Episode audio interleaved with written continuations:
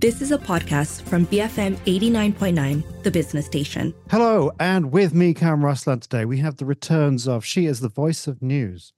Um, she's the voice that we trust here on BFM, Dhanya Nair. Hi, I missed you guys so much. I had to come back straight away for a second week. Absolutely. absolutely. No, no, we, I asked for it. And he is the voice of, well, he's the voice of tech to me, but he's so much more than that. He's a consultant of some description. He is Matt Armitage. Hey, Kam. Lovely to be here again. Great to have you. And uh, our three topics today are when is it too old? Well, sorry, when is an actor too old to be a leading man or, or a leading woman for that matter? And um, Topic number two is why do robots have to look human, or do they have to look human? And finally, uh, topic number three is my Taylor Swift conundrum. So, um, Dhanya, ageism, go. it's not about ageism. I I said I said to be exact. I said how long should a an actor or actress be a leading man or leading woman? Um, and I don't think that has to necessarily have anything to do with age. Um, I think it's more of like the film or the TV series itself and the kind of um actor you have played. I, I think the easiest example would be Tom Cruise. Tom Cruise, okay. you know what, he's like 50, 50 years old plus, I think. Um, and mm. he sort of maintained this um I'm a young guy kind of uh leading actor and I'm gonna have a younger actress who's like old enough to be my daughter play my partner in it almost. Um I I don't know, it just feels very I feel like we've come to a point in our content where we can move past it. And I, I don't think we need to necessarily do like a you know graphic treatment of actors to make them look younger or anything like that. But I just think like it's time to move away from that because older actors can be lead lead characters in a movie. I just think that it could be done so much better. It's it's like getting to a point where I, I first thought about this when I was watching an Indian movie actually, because the lead character was this guy who was like in his 60s and his son had also joined movies and was also being a lead actor. So it was like a very weird conundrum to like watch these people and think, oh yeah, you're a leading actor with some girl who could probably date your son who's also a leading actor. You know what I mean? Um Yeah, yeah. So it's just it's just a weird. It, sometimes when I watch the movies or I watch a TV show, it kind of ruins the experience. I don't know how you guys feel about it. It's just more like, like let's be a bit more real. I, I mean, film films aren't like about real things all the time, but you know, like we don't have to keep pushing this whole yeah. like let's let's have Tom Cruise I, be in every movie where he's young and he's well, uh, fantastic, you know, that kind of thing, you know. Hmm. Matt, yeah. If if you put it another way, it's actually about progress for women in Hollywood. Because I think someone like looked into this a while ago, and they said there was often a discrepancy of about 15 years between a leading man and a leading lady. Um, so she would generally be about 15 years younger. So now we have male action stars in their 60s, as Tom Cruise is, whereas before, you know, it only went up to uh, the 60s. So that means women can now have leading roles up to their mid 40s. uh, yeah, and also with uh, benefits to um, shorter actresses. Um, if you're in a movie with Tom Cruise, they will cast shorter actresses. Um, uh, yeah, no, I, I, think about this a lot, actually, Daniel. I agree with you, and it is uh, confusing. See, in Indian cinema as well, if if the actress uh, gets married, isn't that kind of the end of their leading role career? Ever since they get married in real life? I mean, not necessarily. I think, uh, like maybe in the nineties, eighties, it would have been a lot more like that. I think nowadays is a bit better, but there is definitely a sense of once they get married, that they sort of take time to like take care of their family and things like that and then they it's a bit of like a struggle for them to make a comeback after at least um if you think about indian movies like actresses i don't know if you guys have heard of them but like um Madhuri Dixit or Karisma Kapoor, actresses like those were like really big in the 90s. Then they went and got married, and then were just sort of this, yeah, I'm gonna take time for my family, and just you know, it takes a while for them to get back into like the cinema. Um, but for some reason like like like like you know I love I love Shah Rukh Khan. Um I love Shah Rukh Khan, but like sometimes when I when I just watch him and I, I can't I find it difficult to watch him in movies these days. Not because his acting has gotten you know worse or anything like that. If anything has gotten better, but it's just he's too this, old. Yeah, it's a sense of and, and because because I've seen him when he was at his so-called peak, you know, it, it's hard to to watch it and be like, yeah, you're still you're still, you know, yeah. you're still young and you're still yeah. great. No, and, I I, I agree. With you. Also, but actually, if you go to Italian cinema, um, in Italian movies, they um, they like their women older, and in French cinema as well. Um, but I, I would say it's it's probably it must be a virtue of the societies that these films come from that you are, um, you know, you have energy, you're alive, you are an essential part of the world, um, mm. up to a certain point, and then you are considered to be no longer having the energy and the life to to do that. Because for male actors as well i mean you you can you definitely won't be the romantic lead but past a certain age but you you would even lose significance. You're the father the grandfather you're the grandfather and you sit there and you say wise things and then when the zombie apocalypse happens you're the first to die and you know etc etc past a certain age, it's just not you're not valid anymore. But I think that just means we need to be making different types of yeah movies then, yeah. isn't it? I mean, in mm. Hollywood especially, I assume you stick to a certain kind of movie because you know it makes money and you know there's a certain success that comes with it. But I, I just think that there's a that we have come like we're coming to a society where everyone is so is, is more aware of like things like like ageism and i think it's time to think about the types of movies and and the type of content we would get would be so much more diverse and so much more fulfilling if we were to think about that. That's yeah. Oh but i just thought one good one. Um oh gosh what's her name? Uh murder she wrote. Uh jessica that that, that was the character's name. Um matt angela Matt, lansbury. oh, angela, angela lansbury, lansbury. so angela lansbury in a very early movie from the 50s she played the mother of the lead and she was only five years older than the actor. Um, but she played the mother, and she was told, and and also the the actress Shelley Winters, she told the same stories that early on in your career, play character roles, play older roles as fast as possible. Do not play the pretty girl as fast as possible. Then you will have a much longer career. And sure enough, Angela Lansbury is was she I think she died last year had an incredibly long and uh, successful career. So you, if you can throw away well, the pretty the pretty thing fast. Yeah, I, I mean, I think um, what was one from a couple of years ago, Ellen Barkin, who was uh, starring in the uh, Netflix uh, uh-huh. show Animal Kingdom, right. and uh, she was kind of unceremoniously booted from the show penultimate season, she was kind of slowly written out. And she gave a lot of interviews saying that um, she thought it was because there was pressure from other cast members that she looked too old. So there was a lot of pressure on set for her to be replaced. They actually introduced a character which was uh, the young version of her to kind of, in theory, explain her backstory, but just to bring in a, a conventionally pretty uh, younger actress in in her role.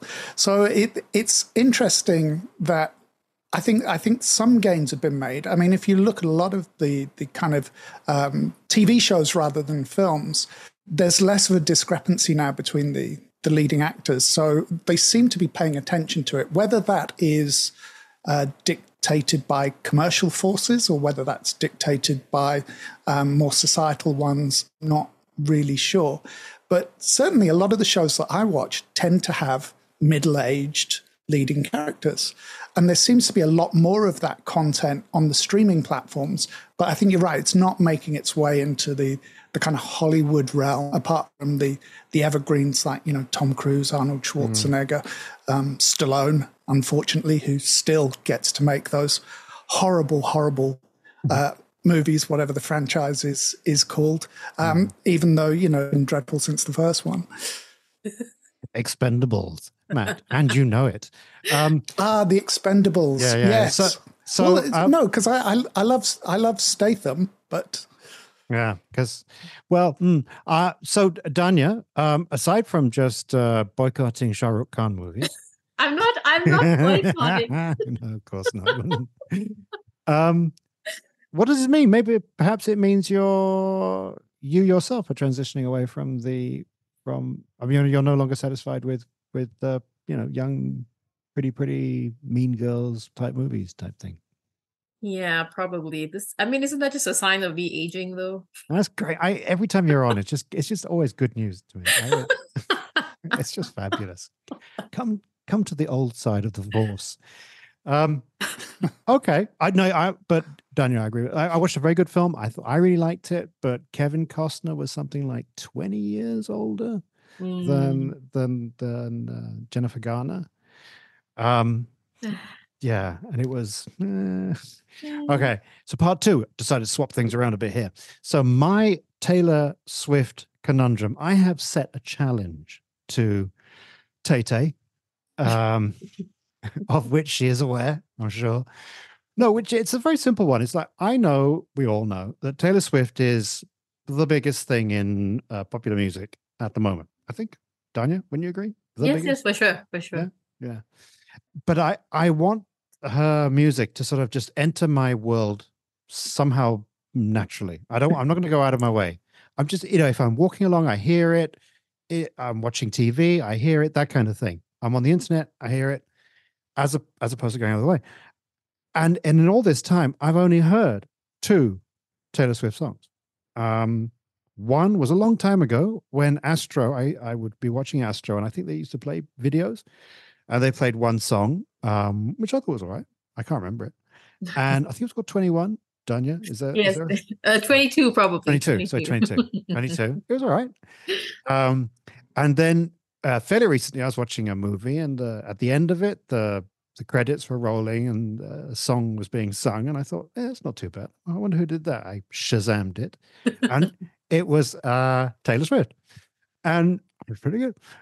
Other than that, though, I have not come across her. But I'm thinking that you know, when I was younger, the biggest thing was Michael Jackson, and you really couldn't go. You, I don't think you could go through life without hearing Michael Jackson somewhere or when disco was happening, Saturday Night Fever, the Bee Gees, it was just everywhere. Um, and in Malaysia, I'm talking about in Malaysia as well, for sure. And I'm just wondering, well, there's that that that character, that character, the headmaster Seymour in The Simpsons, who stops himself one day and says, "Oh my God, am I out of touch?" And he decides, "No, the children are wrong," and and so I think maybe the children are wrong. Uh, Dhanya, I well, we established earlier that your world is getting closer to mine, but there is a separate. You are familiar with Taylor Swift, are you not? I am. Um, I think also it depends on, especially now with music. The, the the music gets popular through TikTok and Instagram. Oh. Have you have you sort of done this thing where you, you know you know what the answer is going to be? No. You know it's going to be that. no, but, but no, do you have an Instagram? Do you have an Instagram? no. no, I do. I, I do. I do. Yeah, okay. So if if you were just to spend just talk about Taylor Swift around your phone for a few seconds, um, and then uh, and then just go onto Instagram Reels and you just start swiping, eventually you're going to see something that maybe it's not specifically a Taylor Swift like reel or a Taylor Swift video, but it will use her music generally that's how it, especially with tiktok it's, even instagram is considered like old, older already for like an older generation but tiktok in general is where all the music gets popular these days. Radio is not really the place anymore nor nor is it like tv or any kind of like you know countdown kind of show. Tiktok is the place if you want your music to become popular. Because because generally everyone makes a video everyone will grab like a piece of audio from the music and just sort of fit it into a TikTok video. Um, but with Taylor Swift, I would say if you if you know if it's going to be a natural thing, probably it's going to be like a movie or something. If you're not going to, I'm assuming you're not going to download uh, TikTok after this or anything. I mean, I don't have TikTok. I got TikTok. All right, just yeah, just just if you don't want to do that though, because I'm not sure, but you you probably fall into it. It's easy to fall into the habit of scrolling through the reels. Honestly, I, Dhanya, I love the way you are trying so hard to be not patronizing. I'm trying. it, it's adorable, really. Um, but if you just honestly, that's the most natural way to do it. Besides just sort of like all right. turning on the radio and hoping she comes on. Okay. Okay. Um, okay, Zuma. And uh, so, Matt, you and I are the same age, but you're much more hip than me, and you keep your finger on the pulse. Um, have you? I mean, do you? What's your connection with Taylor Swift? My connection with Taylor Swift isn't so much the the music. I'm aware of her music, but not particular songs because you know they don't, they don't really speak to me. They don't interest me particularly. So I- don't generally know if it's Taylor Swift or any one of ten other people who's singing the songs on the the reels or whatever. But I'm much more aware of her in terms of her role as kind of an advocate and an, and an activist. Yeah, me- um, me in- too. Me too, Yeah, me too. yeah. In terms of you know, sort of agitating for uh, artists' rights, um, pushing for sort of fair distribution of uh, royalties and monies, and also for for pushing social causes. So I'm much more aware of her from that point of view, and of course as a as a uh, uh, an an economic juggernaut as well. You know, this um, a lot of the the coverage over the last few months about um, how much how many billion dollars having a, a Taylor Swift date can add to a, a, a city's kind of GDP. Uh, so yeah, so I'm very much aware of her as a cultural force, but not so much um, in terms of the, the the music and as a as a musician, I guess. Yeah, and so, I mean, our spaces are becoming very separated. Mm. Um, but Dhanya, I mean, do you do you think that? I don't know. I'm just picking on you because you're like you're a representative of the younger people. Um, you're are you are you finding things by serendipity, Uh, or are you getting as as siloed as me?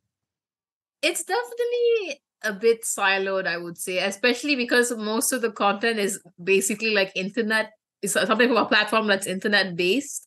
Um, and it's then that's generally based on an algorithm or like, you know, your searching habits. So that definitely comes becomes a bit siloed. Um, in general, I try to like break that up a bit by seeing by asking other people what they watch or what they listen to Really? um i think that's a healthy way of like finding out what what happens outside of what other things that i'm normally interested in Hmm. um because otherwise you do get kind of stuck in the content that you consume it just sort of leads you to more similar content i would say yeah, and that's a bad thing. Uh, That's- i um, mean if, sure. if you are happy in that in that situation i think Uh, it's fine who's oh, to say it's wrong you know don't don't you know don't need to deviate from something you love it's kind of like going to a restaurant and ordering the same thing over and over again but Yeah, what, what's wrong with that? Yeah, there's nothing wrong with that Dhanya, just show Grandpa some respect. Um, But And- to to that to that point, actually, um, about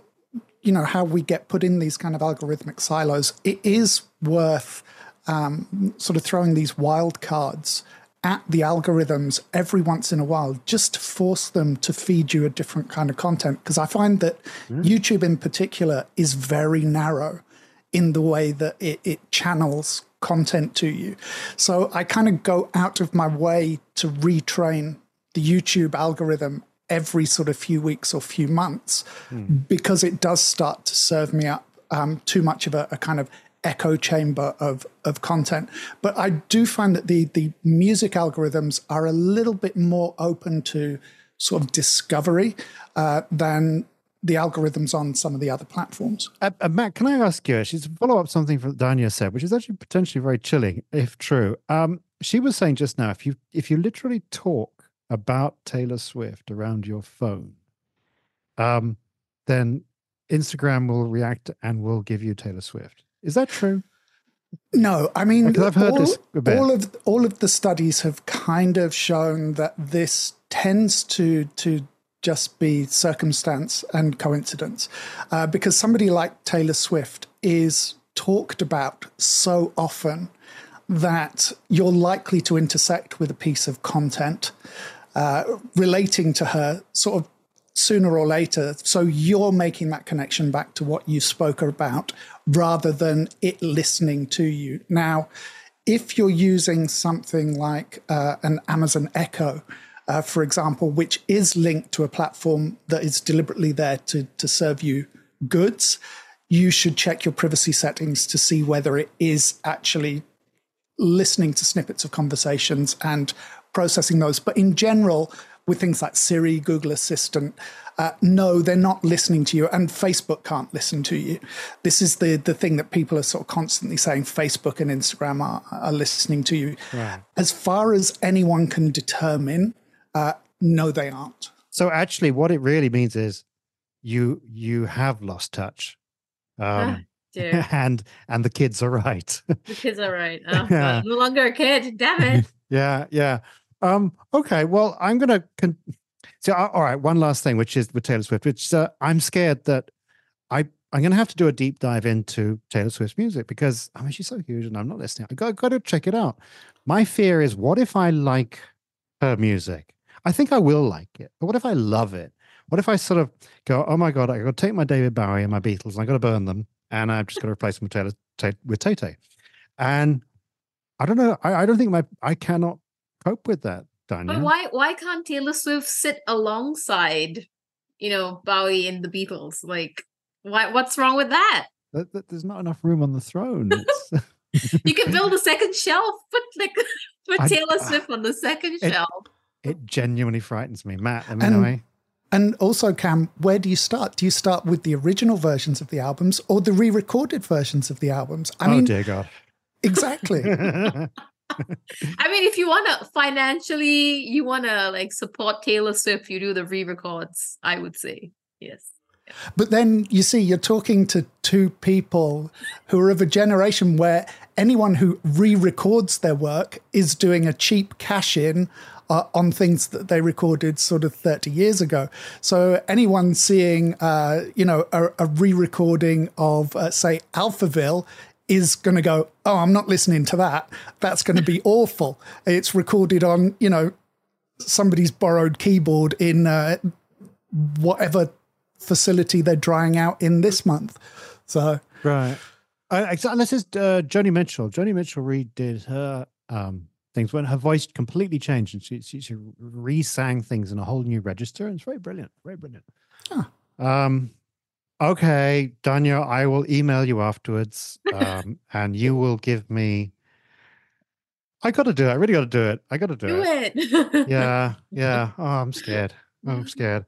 Okay, so um, we took a short break, but in a moment we're going to find out um, I was going to say, do um, androids dream of electric sheep? But it's uh, do we need robots to look like humans? Here on a bit of culture on BFM eighty nine point nine.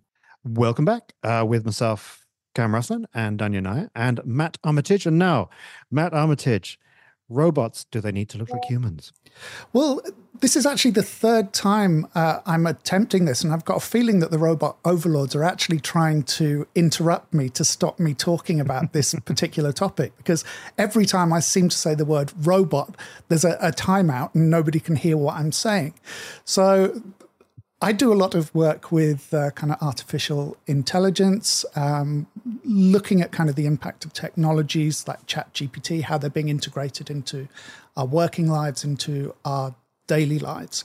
So we're getting used to having these robots, these invisible robots, helping us with daily tasks, coming up with memes and silly pictures for us, uh, or for you know, doing all of these assistant things, Alexa, Siri, and all of these functions. Now, of course, we don't think of these as being robots in a traditional sense because they live in a cloud, they don't have any corporeal form. But when we think about robots, we think about that kind of image from science fiction. We think about a robot that's on two legs. It may be made out of metal, it may have some kind of artificial android skin, but generally they tend to be bipedal, they have two arms, and they're very kind of human looking in appearance. And if you look at, um, you know, the examples from science fiction, Asimov, for example, um, a lot of the content is about the robots wanting to be taken as human beings. And we see that in uh, a lot of content. I Robot, the the Will Smith film, which is loosely based based on Asimov as well. But there's a lot of examples in the the kind of canon of fiction of these humanoid robots. But the thing is, making a humanoid robot is really hard. It's much easier to make a robot with lots of legs uh, rather than one that stands upright. To make a humanoid robot requires uh, a lot more motors, a lot more processing, and also a lot more computing power. Uh, because it turns out that walking on two legs is one of the most difficult things you can do. So if you ever watch any of those clips from Boston Dynamics and you see those robots doing parkour, that is a, a, phenomenal feat. But one of the reasons that you often see those machines tethered is because they need so much computing power to do it. It's not possible to put it onto the machine on its own. Whereas they've had uh, robot dogs, uh, robot uh, sorry, dog style robots working commercially for a number of years. I think uh, Singapore uh, has actually bought some as, and has uh, trialed them, and they're used in uh, things like uh, mines for deep mining. So they go down and they can sniff out things like gas leaks, they can check equipment, they can go into places that aren't safe for human beings. So if we have all of this artificial intelligence technology, if we have this ability to put what sounds like human beings into these machines, do we actually want to put them into machines that look like us? Is that going to be more chilling, for example, than putting a human appearing intelligence into something that looks like a dog or a cockroach or a spider or any of these forms that it's actually far easier to make a robot out of. Mm. Yeah. I mean, presumably, we're going to get all of these forms though for different tasks. But uh, Dhanya, you, uh, the other one is going to. I mean, you, you're going to li- live with these things more than more than us. I don't. Uh, it's hard to wrap my head around accepting it. Not because, um, you know, I don't think technology should advance or anything. It's just more of the idea of robots becoming if we say robots are becoming more human and then how do you distinguish between an actual human and a robot if that makes sense? It kind of have you guys seen that movie with robin williams? I think it's called bionic man or something yeah. like that. Yeah it reminds me of that because it just feels like we're we're heading towards that kind of situation where, where like you can I don't know where where robots can facilitate can mimic emotions or not really mimic it, but even have actual emotions. So it, it's kind of hard to. If it feels like I want it to be foreign enough that I recognize that it's different than me as a human, and I yeah. don't know whether that's the right way to think about it. But the idea of it becoming more and more like this is is frightening to say the least. I mean, I, I guess also that's why people are afraid of things like Chat GPT and like AI in general because it seems so close to what we can do. Um, yeah. Does it seem more frightening to you if you have that kind of human level intelligence in something that looks like a human or in something that looks like some kind of machine with, you know, multiple limbs? I mean, I think I think the, the machine with multiple legs would be horrifying also, but in a lesser extent. Because uh, because yeah. I, I don't know. There's a lesser there's a lesser kind of fear that for some reason because I know it's it's foreign. Whereas with a, if it looked like a human, I would that would be some kind of I don't that's not confusion, but but I would I would feel conflicted about it for sure. I got the question is when the great robot uprising happens, and it will happen, um, does Dhanya want to get killed by a robot that looks like Arnold Schwarzenegger or one that looks like a terrifying giant centipede? Uh, or a fridge for that matter. you choose a centipede. Uh, but you, uh, Matt, you mentioned the Boston Dynamics. Boston Dynamics is that what it's called? Yeah, I think so. Uh, Bo- yeah. Boston Robotics. Sorry, Boston yeah. Robotics. Yeah. And in those ones, they have the. I've seen the ones where it's the the bipedal, the human-like one moving, and also the dog-like one. Yeah. And then the the scientists will come along and kick them really hard to try to push them over and these are metal things, right? It. I mean, we. I say it's dog-like. It just has four legs. Yeah. It doesn't look anything like a dog. But whenever I see the the scientist kick. I mean, he's just kicking. He's like shoving, kicking really hard. These these things trying to make them fall over. That really gets me. Gets you in the sense that it, you you feel an emotional response towards Yeah. the cruelty. Yeah. Yeah. Oh, yeah. a- absolutely. I mean, there there are. Uh, I think in probably a couple of um, uh, election cycles ago, there was a, a party that ran in certain states in the U.S. presidential election with a, a bill of rights for artificial intelligence uh, to codify how we actually treat these machines and how we integrate them into you know our homes and our, our daily lives. Now obviously everyone thought that that was completely ridiculous and you know six years later we've got ChatGPT and all of these things are in our lives and we have no legislation to actually uh, govern or, or cope with them. Um, but but yes these are very real kind of issues these moral and ethical dilemmas regarding to to how we treat these machines because there's a you know you talk about the the kind of eventual robot uprising but of course if we treat the machines as slaves and they sort of slowly become sentient then of course they will rebel against the so-called masters who are enslaving them. So we do need these kind of regulations to to say how we treat the machines and and how intelligent we allow them to become. But they can't feel pain. I mean, Well, you you say that, but actually, there's a, a story that I covered oh, this please week, don't which is me robots feel pain. no, which is actually about um, installing um, uh, simulations of pain receptors in an artificial skin for robots, because that will actually help them to grip objects.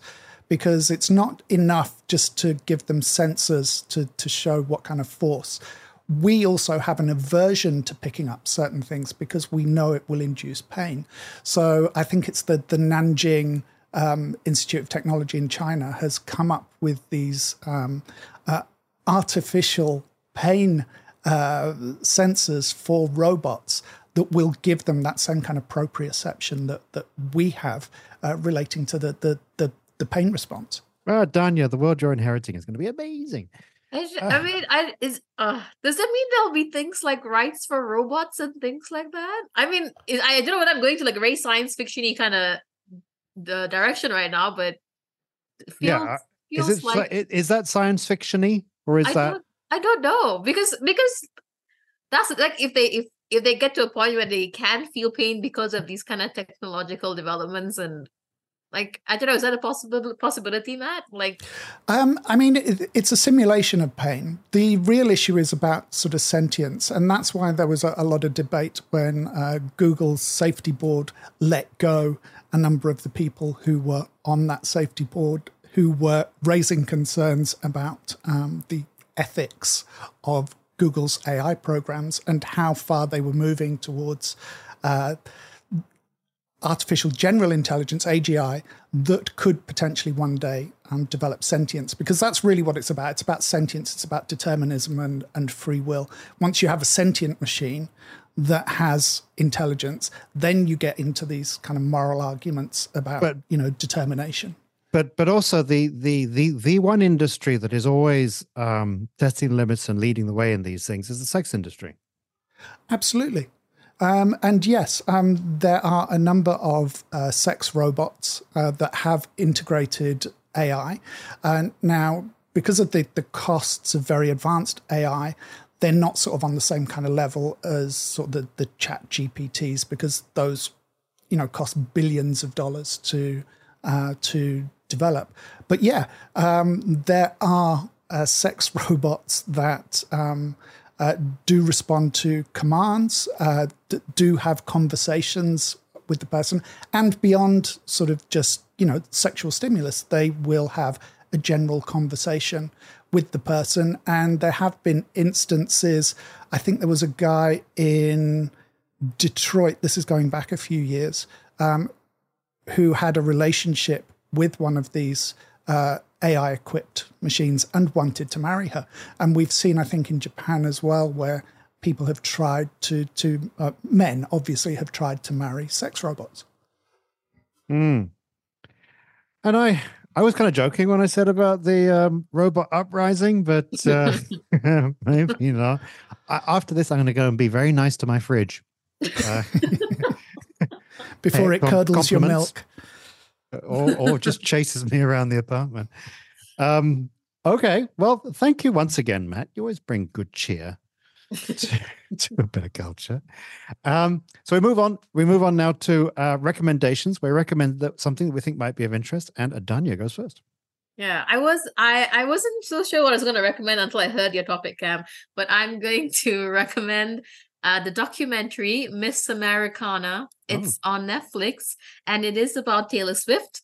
Um, and I would recommend diving into that because I think it's interesting to watch how how she thinks, how she responds, especially to how she's been treated in the music industry and just by the public itself. I feel like Taylor Swift is uh, recently one of the most sort of vilified musicians for like small small reasons or things being blown out of proportion. And, and i think it it's a good uh, sort of segue into her music as well because it gives you an idea of how she writes her music um as well. So i would recommend that miss Uh, americana on netflix You would recommend that before actually just listening to the music. Just that, that, if that if, is- if you're a little bit like if you don't want to go into the music straight away and you want to you know just watch how she is as a person that's it, it- it's, quite interesting to watch um especially especially when i was younger when she was still kind of revered and there was a portion of time when she was sort of hated by everyone and she didn't like Really? appear for yeah there was a period where she was hated by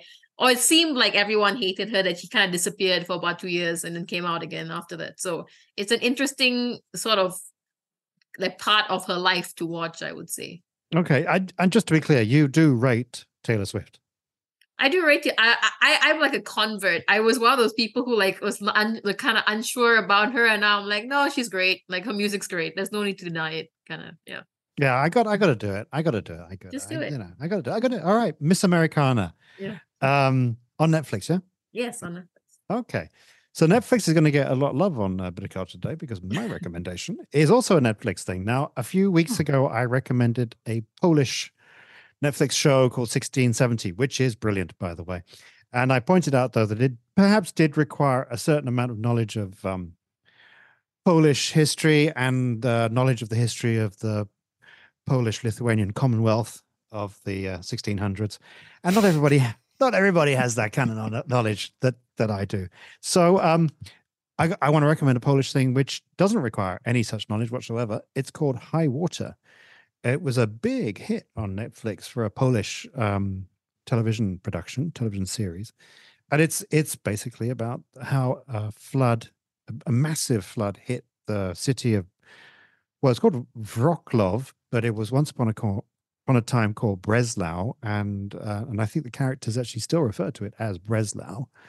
Um, and it's uh, it's just really good, and it was a success around the world because I think a lot of people from um, because it's set during the communist times. Oh, sorry, just after the communist times, and but I think a lot of people around the world would, would recognize the dysfunctional government and government employees trying to put on a brave face and trying to make it work in this it's some people call it Chernobyl with water, and um, it's very good. It's called High Water. I really enjoyed it. I, I mean, seriously, Polish people they know how to make films. They are excellent, excellent filmmakers. So that's my recommendation. High Water. Uh, Matt. Uh, I also have a recommendation, but not a, a Netflix one. Mine is for uh, Apple TV, uh, and it's uh, season three of Slow Horses. Season three, three already, three. Yeah, three already. Yeah, they Oh. always they always come out um, beginning of December. Um, it's one of the few series that uh, actually comes out every year now. Uh, partly because they shoot two seasons back to back, so you always get a trailer for next year's season at the end of the one you're watching, which just makes it even more exciting for me. Um, now, I thought season two uh, of the show was not so great. Um, season one was a very, very strong. Uh, if you don't know what it is, it's based on um, the Slough House series of books by a writer called Mick Herron. Uh, and it's uh, about uh, a bunch of uh, spies who've uh, disgraced themselves and they're sent to this place called Slough House and they're looked over by um, this supposedly decrepit but incredibly dangerous spy master called Jackson Lamb, who is perfectly encapsulated in the adaptation by Gary Oldman.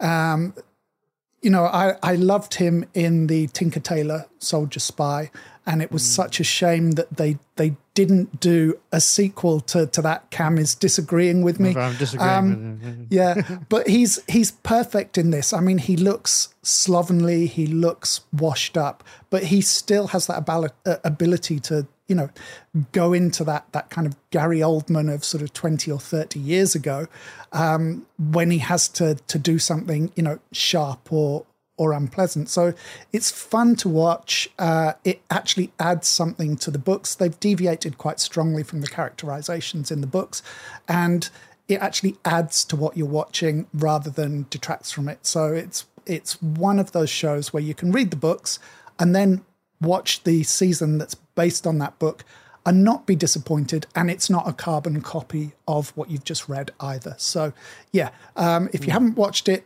all three seasons, but uh, if you haven't seen it yet, season three of Slow Horses. I, I watched season one. It was very good. But just to say also, it's set in and around London. Uh, yes. Kind of contemporary. It's now.